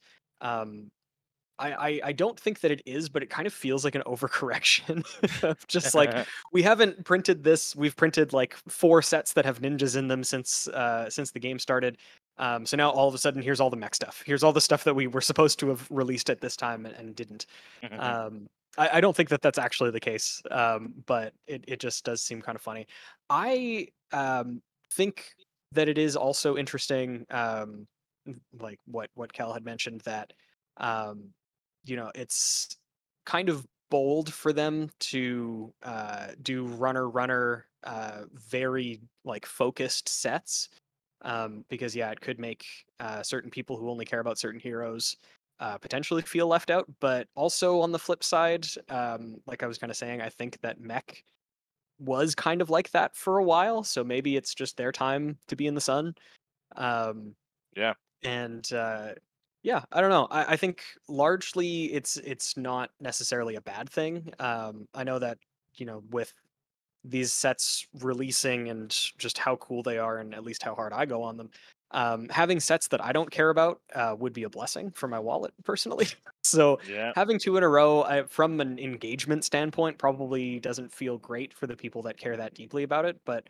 for the people that really like the game i think it's just it's cool to see them grow it in this sort of way and like brian gottlieb was saying not stick to a singular um, sort of idea when it comes to what a set looks like and how they're continuing to try to make things different and interesting. Um, and i think this is just a reflection of that and i think it's really exciting. Uh, i think it's it, it's it's really cool personally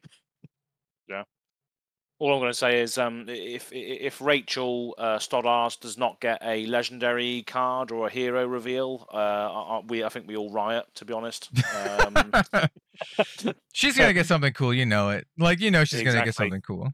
Um, yeah, I, I Yeah. bet both her and prof- the professor are gonna get some some dank stuff to show because some absolute dank. Yeah, because Right. Prof is a, a huge mech fan as well. Um, though we already know he's going to be a mech hero himself in the upcoming supplemental set, which actually drop. It's not a set. The the product, the the the, the box set Mhm. product thing that they're doing. Um, we know he's going to be a mech, Yeah. and that, that that's going to actually drop before Bright Lights. Like it's going to drop. Wait, this this month? No, next month in September. It's going to drop Uh, in September. September, yeah. yeah. September as well. Yeah, so I guess that's. Uh, actually, I think th- this is another interesting point as well. Uh, is I believe um, the artist who done Teklovossen adult is the same artist who did the professor's art as well. I think so. Yeah, I think you're right. So, so there was a speculation going around that maybe Teklovossen is just a reskin of the Professor's ability in the round the table product. Um, there was a, specula- uh, a, specula- a speculation on that on on Hmm. Twitter. So that's an interest. That's an interesting thing because Mhm. people was because people were saying like um, the, the the professor is obviously a mechanologist hero, but is it going to be? Could it be Teklovossen? Just to, that's why he's a majestic as well, is because he's just a reskin of the same character, the well, same hero. I, I think the professor one will be a young hero because it's a it's like a ultimate pit fight style set. So I think they're all going to be young heroes. Um, Ah, that's true. and the Yeah, yeah. majestic is like the adult version. But Mm. I mean, it could be sure. I mean, why Yeah. not? Uh, it could also. I think there's an equally likely chance that it's a completely different, uh, mechanically, you know, unique hero that probably has to do with multiplayer. That's my guess. Yeah, my my probably. personal guess is it's a different hero that specifically has to do with like ultimate pit fight multiplayer stuff. Um, I don't Yeah, actually know, is. but that's my guess. Um, Yeah. And they probably wanted to make Teklovossen specifically designed for this whole Evo mechanic that seems like it's going to be at play in um in Bright Lights. One thing we didn't note we didn't note is even though this is an all mech set, they did say in the the article that there's going to be multiple archetypes to play. Right? It's not you're not going to just be Mhm. playing everyone's everyone's not just going to be playing the same mech deck in draft. Uh, there's like multiple. I would assume three. You know, one for each hero, but um, we'll see. We'll see. Um, Windmill slam, windmill slam, Terminator tank all day long. Absolute Gundam wing style. Let's go. yeah, yeah, yeah. That's my plan for Yeah. for limited. Or just play I- as many Terminator tanks as I find. I said Exactly. BattleTech, but um, that also looks like like it, I think is it actually called a Terminator unit in uh 40k? Like the Oh, it um, might be. like the um, yeah, it, it might and it might actually hold on. Um, There we go. R- real life googling. Um, yeah, yeah. I'm just gonna type in Terminator Tank 40k and see what comes up. Cause I I feel like it is. I'm I'm not, I'm a casual 40k fan. Terminator Tank 40k. No, it's not called that. Well, no, wait, it is Terminator. They're called Terminator suits. Yeah, there is. Oh, there we go. There you go. That the Terminator suit is the suit that the that the uh, Space Marines wear. So it's not the actual big mech suits. The Terminator suits are their just their normal armor. So it, it is a it is a thing in in 40k for sure. Nice. Like like it's it's these things for the visual people people. Yeah, it's just like the the Kara space that they're in, sort of thing. Yeah, hmm nice. Yeah, yeah. But- um, Overall, yeah, I, I love I love the look of this set. I love the the the steampunky sort of Blade Runner esque stuff. And I we I think we did see.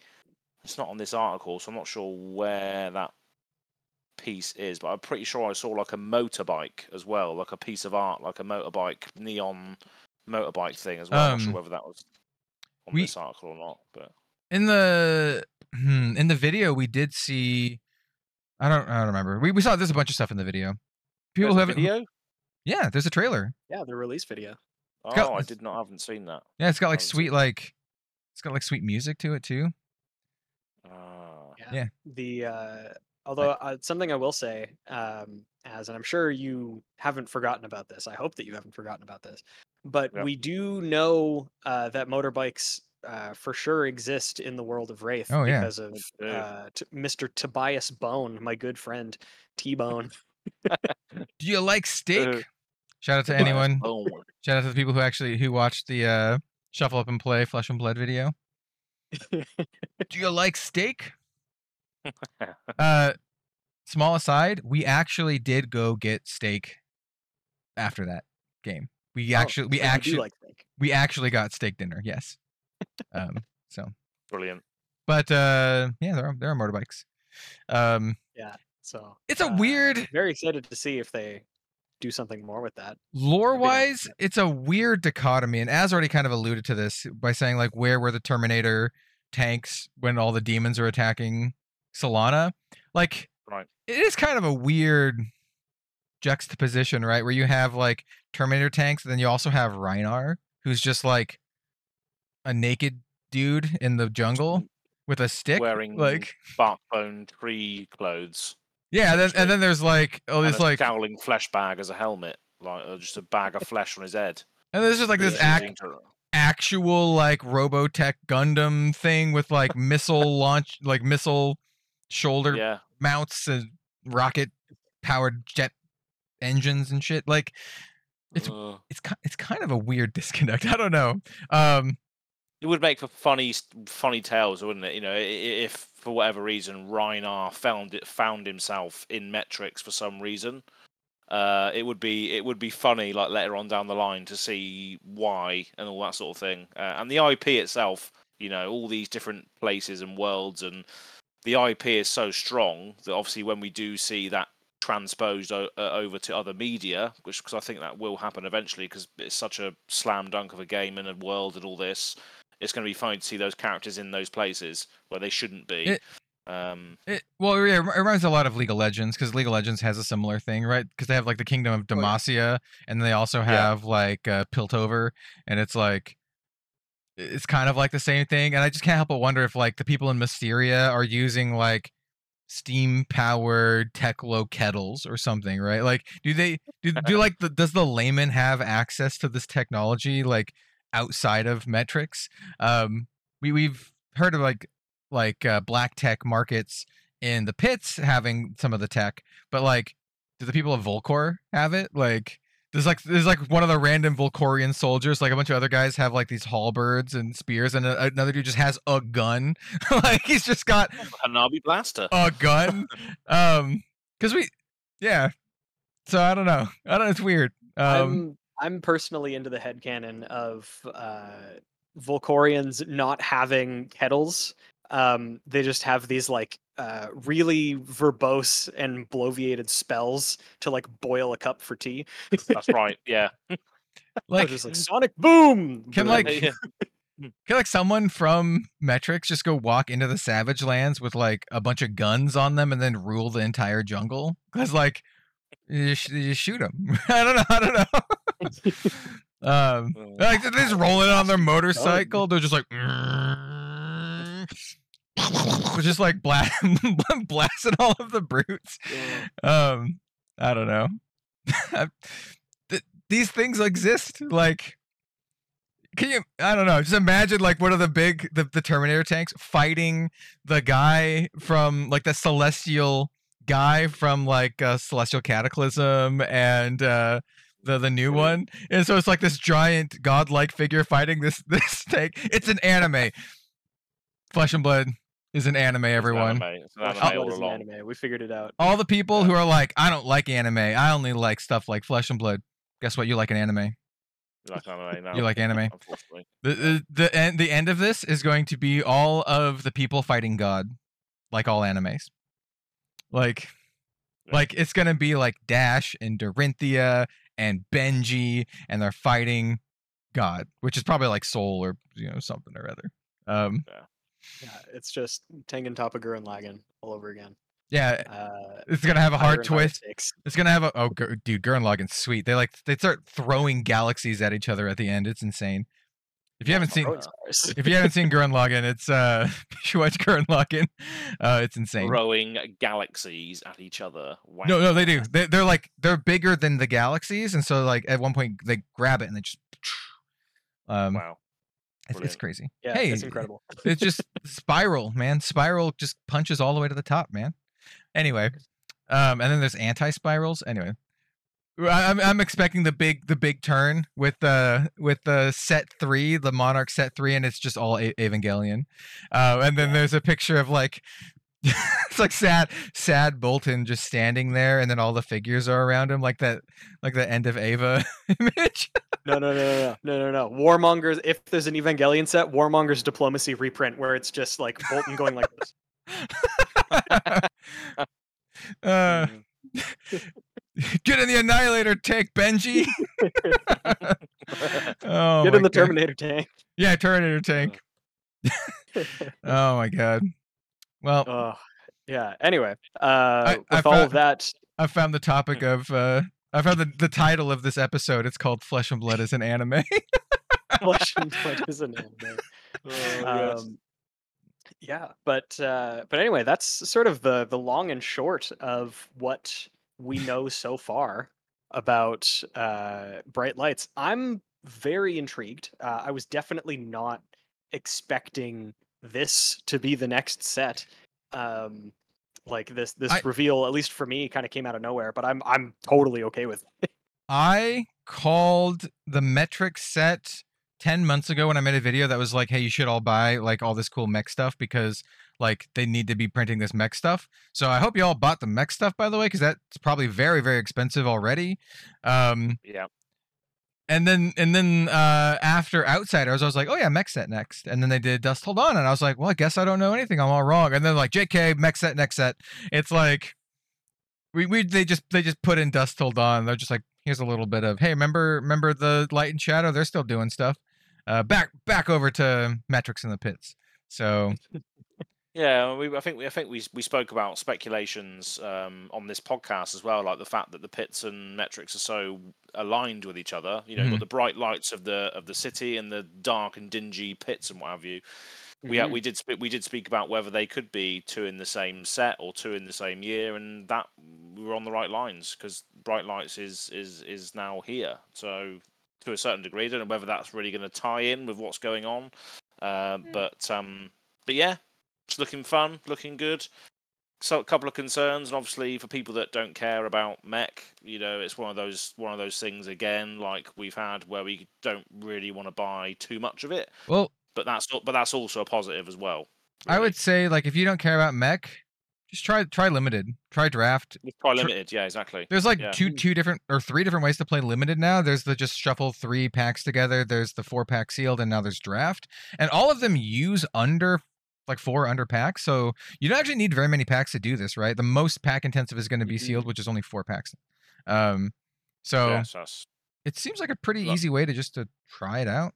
yeah, Yeah, just expe- experience the set in a sort of condensed manner where you don't have to really buy cases of it if you're not really into it. You can just buy a couple of packs and do the uh the the pack crack uh sorry the crack pack shuffle and play uh you don't want to be packing any cracks at your local game store i'll tell you that now crack, anyway cracking them, packing them cracks. packing, Um, those, packing those What one thing I do want to note though is I I think I'll probably end up interacting more with this set to a, a significantly greater degree than I than I am with Dusk Till Dawn right now. I want to build some Dusk Till Dawn decks, but Yeah. currently I, I opened up my last two boxes. I mentioned this at the beginning of the show. I opened my last two boxes last night, and I couldn't tell you what like all, any of the rares and commons do. Like I'll be honest, like No. like I just grabbed this pile that I have right here. Dude, I, I don't know. But for outsiders, I know mo- what most of them do because I played a lot of draft and a lot of sealed for outsiders. Like Mhm. you you, all, you have you know you have your spire snipings and all that kind of stuff. Even though some of those do do make it into like Azalea. Um, yeah. So Yeah. I imagine because this is a limited set, I'll probably have a lot more familiarity with it, and that that's kind of uh, exciting to me because I was as I was opening Dusk Till Dawn, I was just kind of like. What's my chase card? Like, did I get a did I get a majestic or did I get a chase card? Throw everything, put it all else Mhm, onto a yeah. pile. So I was like, yeah yeah, I don't know. I'm, I'm looking least- for bright lights. At least with this you can just you can make some content out of it as well we you don't have to go full in with regards to the the set you can just buy four packs crack them with a friend and then just see what the gameplay is out, out of the back of it you know that's Mhm. that's one thing you couldn't really do with Dusk Till Dawn whereas with this this whole thing is um is cool and worth experimenting with. The funny thing about the graphic as well, if you look at the crack shuffle and play, they're cracking a pack, shuffling the cards together, and then they're laying down a shitty Christmas present. Yeah, yeah. I was like, what's that about? I, I mentioned that in the the video that I made. Yeah, there's a, shit, Uh. there's a shitty Christmas present here. I'll I'll make it bigger here so everyone can see. You you cannot escape the shitty Christmas present. You really can't. Hundred percent Azalea confirmed. Hundred percent Ranger confirmed. That's all The dawn. next sit. There's there's nothing else there that there's nothing else that that could mean. That's that's it. We figured Well- out. Like, Evos are just evolve into Rangers the whole time. Demi hero. You What- change class mid game. That's what you, that's what it's going to be. The new Demi hero. What I do like about what I do like about this is that they one they actually announced the set in a proper way and wasn't just kind of like pseudo leaked on ICV2 or whatever. Um, Mm. and then also like they they were very straight up. They're like, this is an all mech set, so no one has to be like, oh, is there going to be necromancer, like mech mechromancer, shadow mech, like yeah. they're like, brute- no, brute mech? shut up. It's all mech. yeah, Yeah. like you don't have the endless amount of specu- speculation that I also partake in, but I think I like that they're just like, no, it's mech. Like it's mech, and you're gonna draft it. Like that's that's, and you're gonna play sealed. That's what you're gonna do. There, look at Yeah. there's there's robots. Get get in the Robot. You're gonna like them. yeah, yeah. So, I guess I guess people can speculate on the last hero. You know, there's that.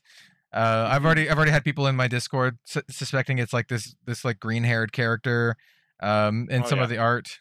Um, I don't know. We'll see. It, it, well, it, uh, I hope it's a new. I hope it's another new character, and I hope Data Doll is a demi human. I mean, not demi human, demi hero. I mean, she could Yeah. also be a demi human. I don't know. I don't know her.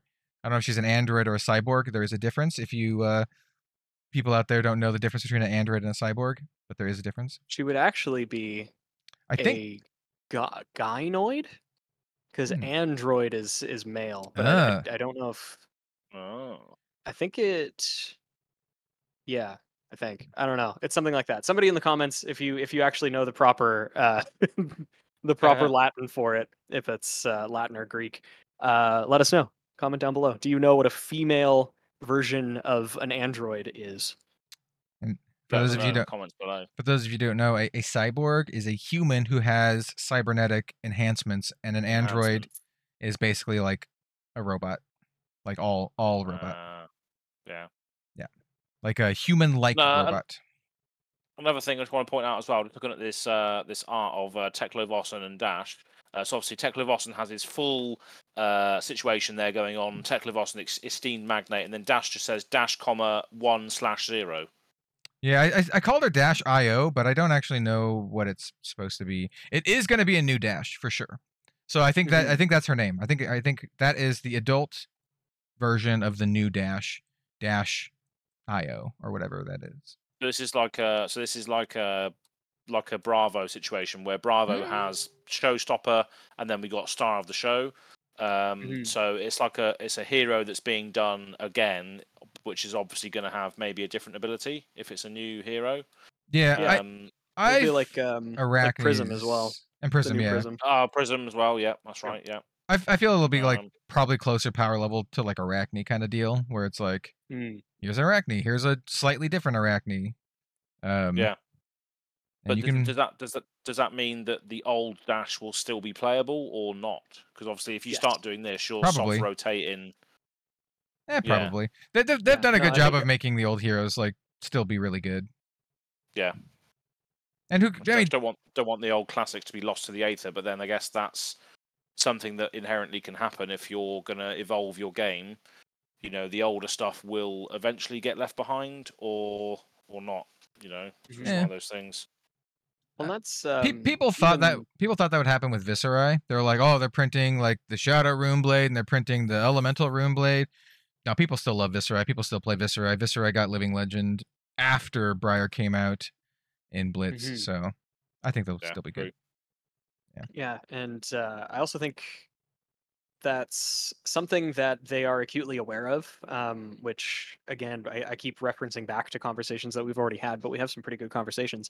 Um, the uh, the interesting thing about how they've been uh, sort of taking care of heroes recently. Uh, like they did with Azalea, like they've done with Levia, like they uh, like they did with Boltyn, um, that they're aware of situations in which heroes might be being left behind um, and sort of doing something uh, special to keep them at least in the public eye maybe not necessarily at competitive tables but just um, you know throwing them something to make sure that uh, people don't think that they've just forgotten about them and i think that this is another extension of the the whole azalea thing of the whole uh, levia thing Mhm. just with mechanologist as a whole they're like Agreed. yo Yeah. mechanologist I was, I was- But I was then gonna s- also, oh, go ahead. I was going to say yeah, but then also the expansion slot can also do that as well. If they if they're going to continue to do, if they're going to continue to do the expansion slot, they can still throw little bits of love um, in the form of just a card here and there to those heroes as well, which I think is also a very good thing without having to focus an entire set on it.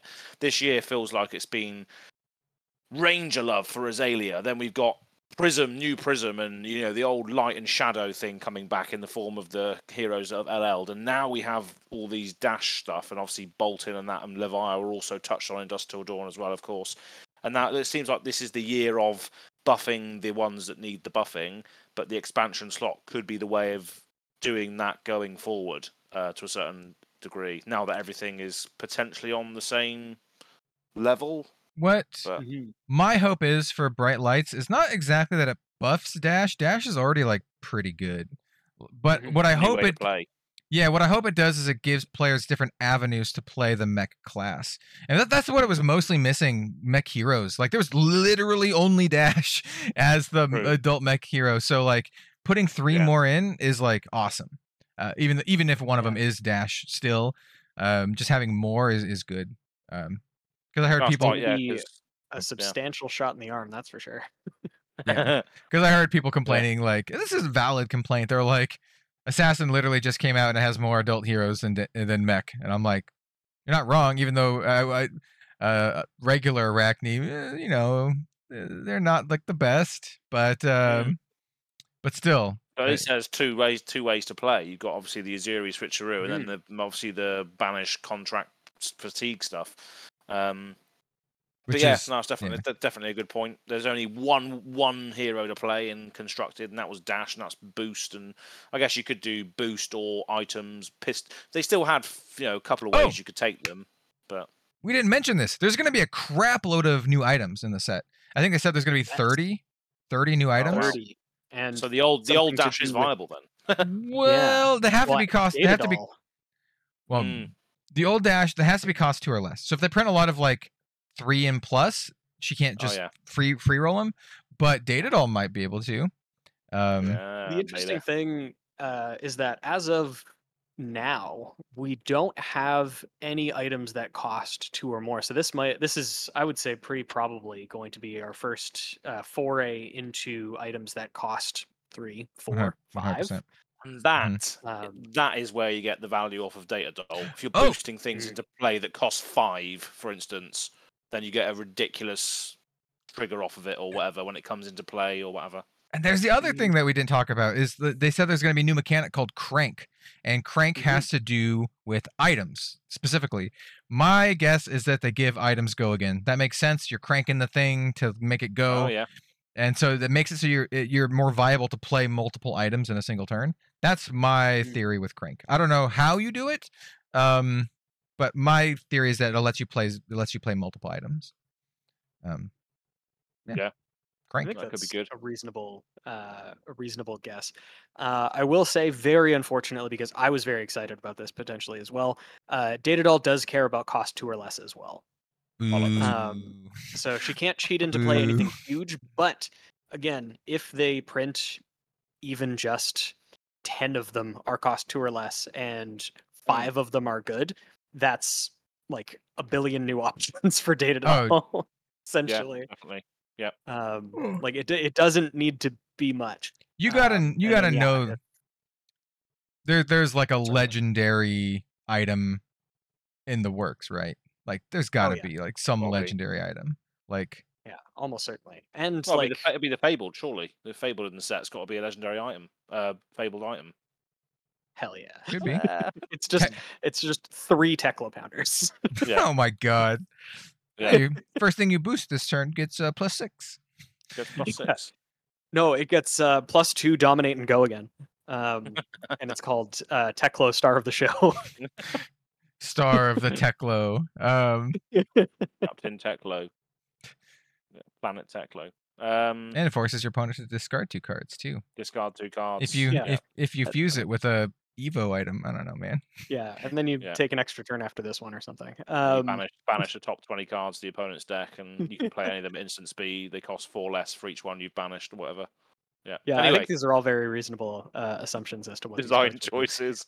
Um Iris. but uh, yeah with uh, with all that being said i think we are uh, now uh, solidly in the weeds so In i think we can land. probably yeah we can probably look to to wrap this one up um, but before we do does anybody have anything uh, that they would like to put in their arsenal. Is that the verbiage that we decided on? Because I, I don't know if I like it that or not. Put it in your arsenal, right up in there. Yeah, Um, those cracks.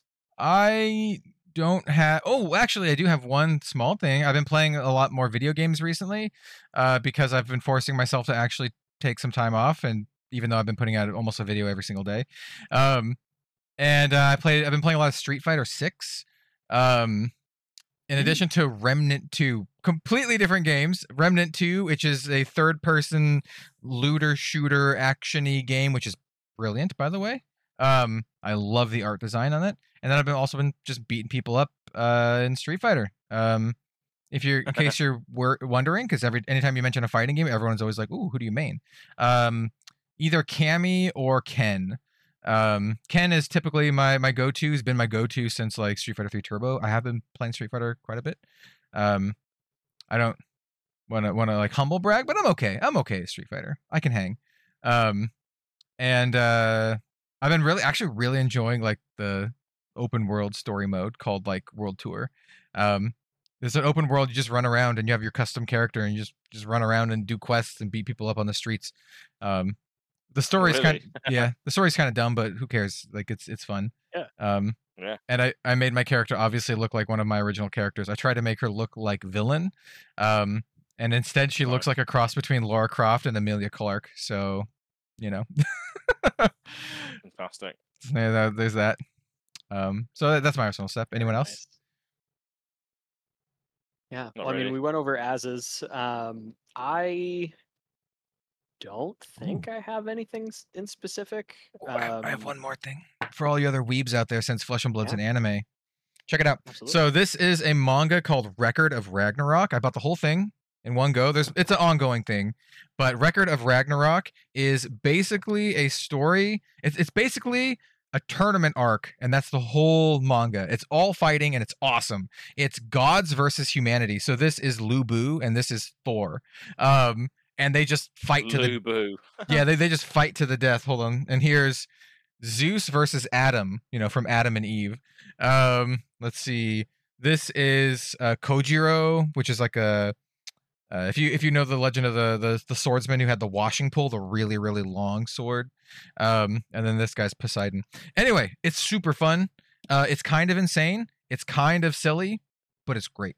Um, the final one was uh, that I've seen so far is Heracles versus uh, Jack the Ripper.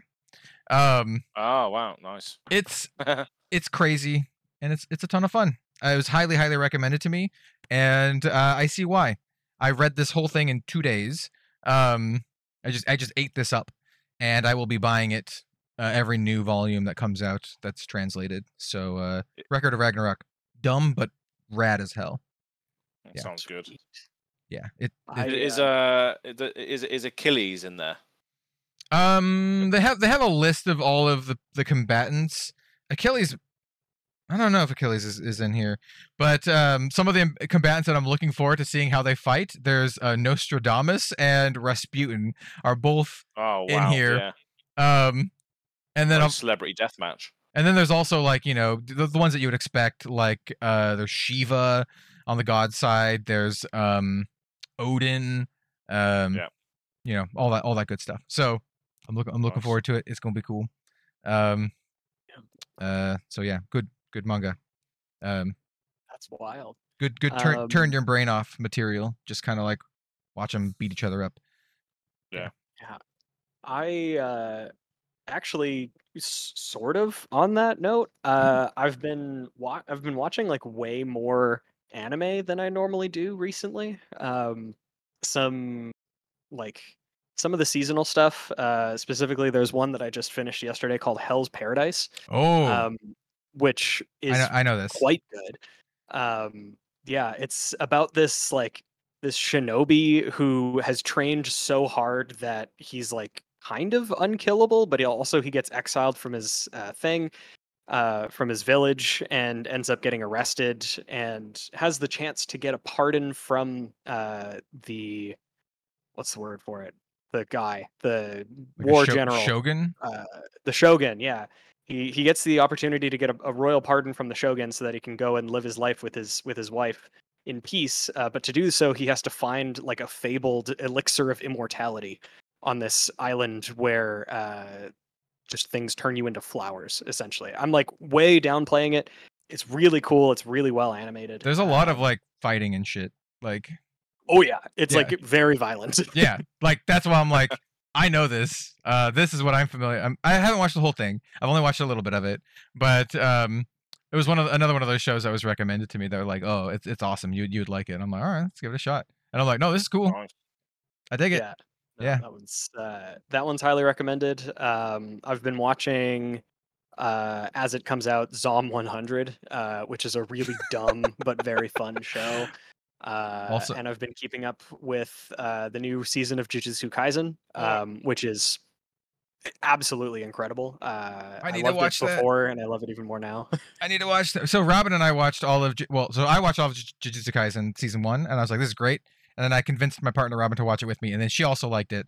Um, but we still. So I've, I've seen the first season twice. We still need to watch Zero, the movie, um, and then we need to watch this because I think season two is a prequel, right?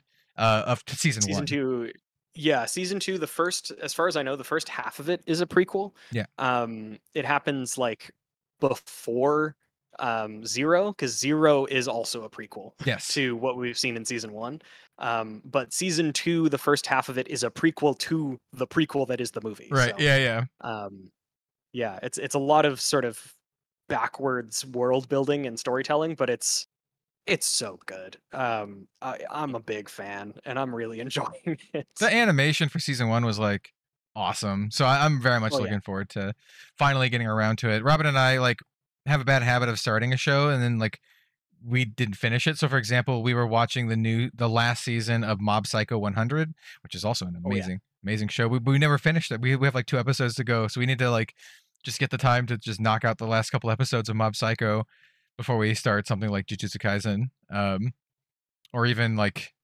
Demon Slayer because we have been keeping up with Demon Slayer, but I like Mm, Jujutsu Kaisen a lot more.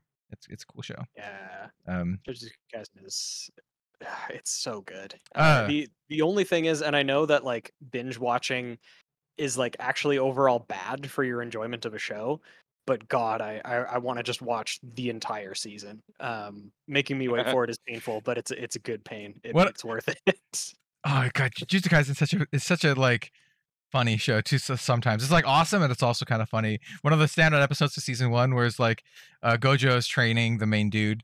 And um, he's forcing him to watch movies and to like Yeah. not react to them. And then one of the movies is like Lord of the Rings, and there's like an anime Frodo and anime like Sam. And um, I'm like, they actually did it. It's just like actually Lord of the Rings. It's not like like knockoff Lord of the Rings. No, it's like trying to be. I don't know. It's it's a funny show. Um, yeah it, Mhm. it's cool. oh, Uh, yeah i love it here's a here's uh, a before we leave. Here's a tiny little bit of deep lore for my YouTube channel. My channel avatar, the my Red Zone Rogue avatar, uh, is drawn by an artist who is known for like Jujutsu Kaisen um, style like art, and uh, so my avatar kind of looks like a Jujutsu Kaisen character. Um, so that's metal Yeah. that's Yeah. rad. yeah, so that's a little bit of a little bit of that. Anyway, that's that's it. yeah um Flesh and Yeah, Blood's anyway. Flesh and Blood's an anime. You like an anime too. Flesh and Blood's an anime. That that, really uh, that Uh. helps wrap this all together and make it seem like I, I wasn't just rambling on about shows that I've been watching. Hey, Um, but uh, but yeah. Anyway, I think that'll just about do it for this episode of the Living Legends podcast. Uh, so to sign us off, uh, I have been Bill from the Spike Feeders. You can find me on X and other various social medias at BillTSF. Uh, you can also find me on YouTube at the Spike Feeders Fab. We do live edited gameplay content. If that's something that interests you, you should definitely come check us out. And I'll kick it over once again alphabetically to Az. Where can the people find you, my friend? Yeah, absolutely. So uh, go again gaming AZ on, uh, on on Twitter or whatever it is now, um, and go again gaming on YouTube. And uh, if you're if you haven't seen it yet, uh, when we're when you're listening to this or watching this back, the Calling Birmingham vlog will be up. So that'll be on Go Again Gaming YouTube channel. Um, it is rated 18 for excessively use of the F word. Um, so um, go and have a look. It's a fun time. for never. uh, yep, go go check it out. Go check it out. Um, and I'm Kel, and you can find me at Red Zone Rogue everywhere. Um, I've been playing a lot of card games recently. T- right now, is like a, an absolutely amazing time to be a TCG fan, especially if you are into TCGs outside of the big three, because I've been very, very much enjoying uh, obviously Flesh and Blood, but also uh, Grand Archive and Shadowverse in particular, and um, just been having so much fun with them. So, if you want to hear me talk about card games in general, follow me on all the things. Yep, that's that's that. And also, uh, you will have heard it at the beginning of the episode, but uh, I want to give another shout out to our sponsor, the Banish Zone. Um, Right. Yep, they're still. I think they're still working on getting all of their online stuff up and running. They're kind of focusing on their in-store activities.